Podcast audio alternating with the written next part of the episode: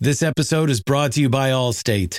Allstate wants to remind fans that mayhem is everywhere, like at your pregame barbecue. While you prep your meats, that grease trap you forgot to empty is prepping to smoke your porch, garage, and the car inside. And without the right home and auto insurance coverage, the cost to repair this could eat up your savings. So bundle home and auto with Allstate to save and get protected from mayhem like this. Bundled savings vary and are not available in every state. Coverage is subject to policy terms and conditions. You are listening to Claret and Blue, an Aston Villa podcast brought to you by Birmingham Live. Hello, my name is Max Stokes, and I'm going to tell you about my top three Aston Villa away games. Number three was I'm not sure you can count it as an away day. It was sort of an away, few days away weekend, Leipzig 2019 pre season the pre-season weekends before like often we have one before the first game of the season. This one was leipzig. We just got promoted. Leipzig was such an, an arse ache to get to. It's east germany. You can't fly directly from birmingham or anywhere in the uk i think i went via dusseldorf. I know people who went via berlin. And it was just that sort of anticipation of we've just been promoted.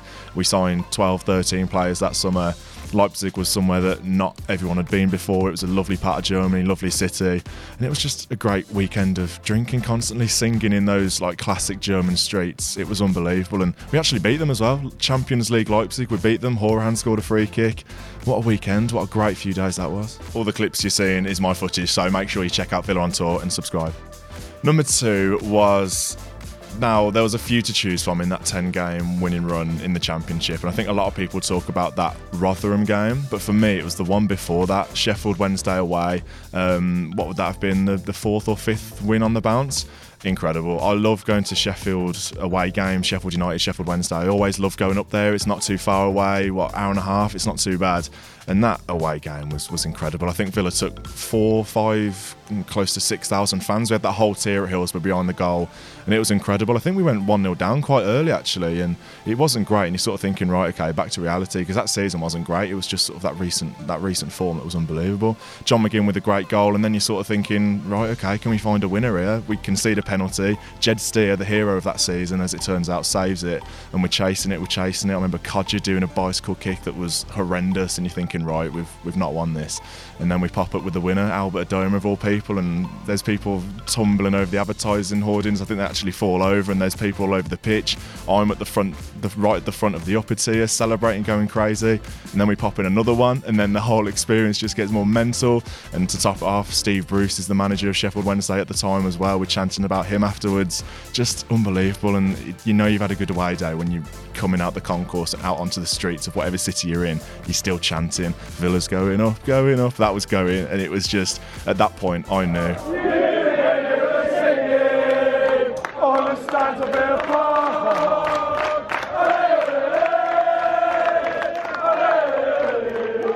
You could take your pick out of that run, but for me, Sheffield Wednesday, insane. Honourable mentions then, yeah. I think Leeds away the 3 0 fairly recently, probably one of the best in recent times. I know Leeds were horrendous that night, um, but we were great. It's always good fun at Leeds. It's a bit of a dump, Elland Road, but I quite like that. It's got great character. Like the away end is is really weird. It's got like carpet and it's all really sticky and it's really tight and cramped and it's falling apart. I remember the seats were literally falling down the stairs. It was all crumbling, but it was great. 3 0. We battered them. Chambers scored a ridiculous goal into the top corner corner. Cash ended up in the away end when he was celebrating when he scored. Just a great day out that was. One that was very close to my top three was Man United when we beat them in the last minute. I mean, we all know the record against Man United, especially at home, which we've obviously put to bed this season. Um, but away, we hadn't beaten them since 2009, I think it was, with the Gabby winner. Going there under Dean Smith, popping one in the, in the last minute. We probably should have scored before that, to be fair, but Kortney Hause, of all people, popping up with the winner and the penalty incident. That's what made it the penalty incident. I saw a podcast come out recently about Emi Martinez talking about his, his dance and all of that sort of. Oh, it was just unbelievable, and everybody hates Bruno Fernandes. For him to miss that penalty, incredible. What a day.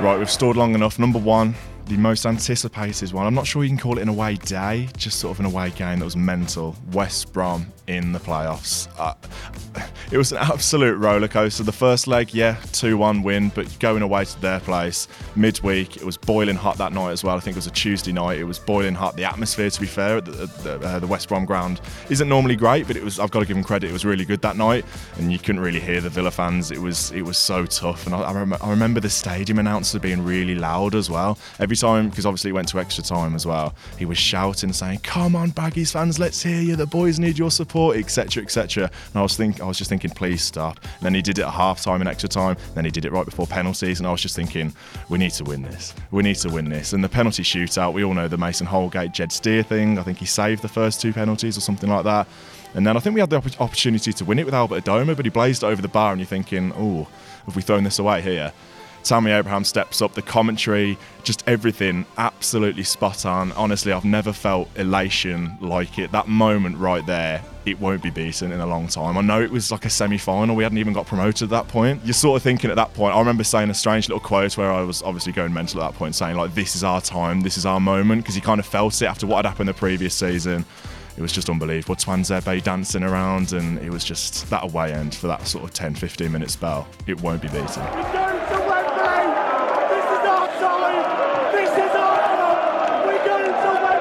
There's pictures of uh, me in tears, my mate Owen in tears. I, I, I can't explain it. Like you just get like that sort of emotion just comes overriding like a wave, and it, you just stood there looking around. You, everyone's just elated. You're kind of thinking, this is why we do it. This is why we go on away days. This is this is what we pay our money for, and these are the moments you won't forget. So those are my top three away days. Thank you to Claret Blue for having me on. Uh, let me know yours in the comments. Actually, if you go to away games, let me know what you're thinking. Those are my top three. What are yours?